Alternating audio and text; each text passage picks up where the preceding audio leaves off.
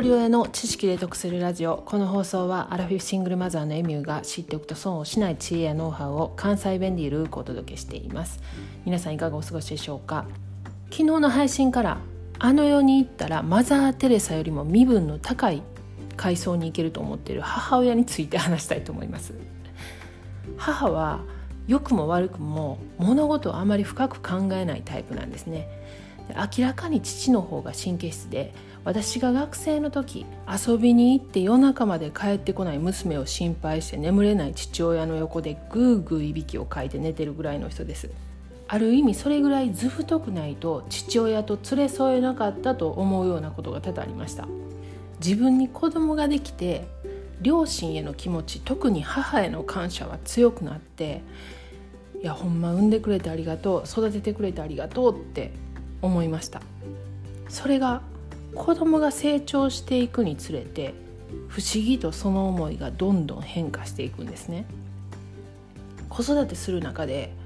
疑問に感じることとか矛盾点に気づく。あれ？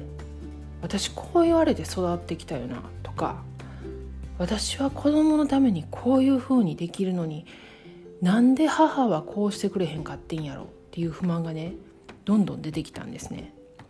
でその思いはいまだに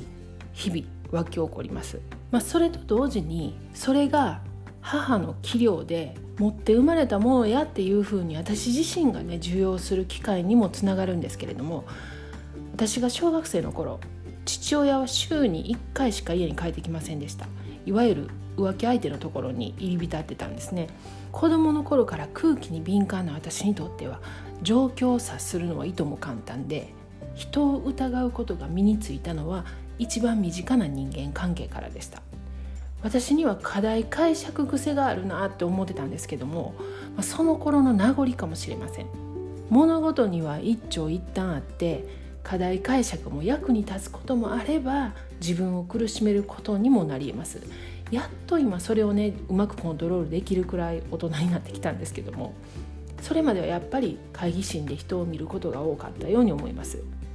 小学校の高学年になるとね知恵もついてくるので父の言動や行動に辻褄が合わないこととか信用に欠けることも多々見つかるんですね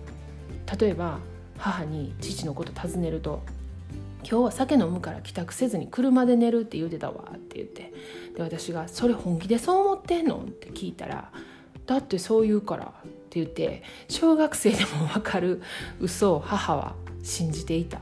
っていうか信じようとしていたかもしれません。ちょうどバブル期なのである程度の生活はできていたはずなんですけれども父はお金を酒と女に使っていたので家計は苦しくて母はずっとパートをしていました。私は何度も離婚を勧めたんですけども祖父母のことや私たち子供のことを考えてっていう理由で離婚しませんでしたが今思うと母親に生きる術知恵がなかったことが苦しい状況から抜け出せずに離婚できなかった理由だと思います。自分が子育てをして死別や離婚を経験していく中でね母の学習欲のなさとか無頓着さに腹立たしく思うんですね。特に私が離婚を決意した一番の理由は子供たちを守るためでもあったからです。子供への悪影響を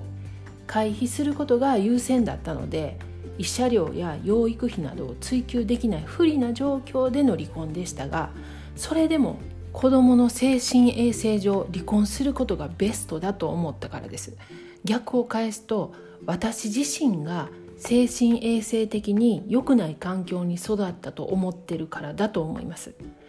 私が感じてる子供を守る気持ちが母にはなかったのか。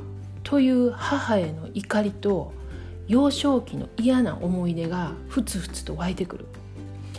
でも母に限らずその年代の女性はみんなそうだったと思います。夫に対しても散歩下がって死の影踏まずで育ってきた人たちです。稼いでくるならまだしもどんなに出来の悪い夫に対しても男だからということでそのように接していた人が周りにたくさんいたのを見てきました。きっと私の住む世界見えてる景色がそうだったと思います。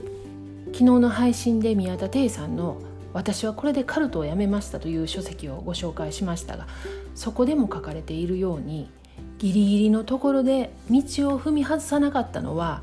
方法はさておき愛情を持って育ててくれたからです。どんな両親であったとしても子供が親に対して感謝できることがこの一文に集約されているような気がします。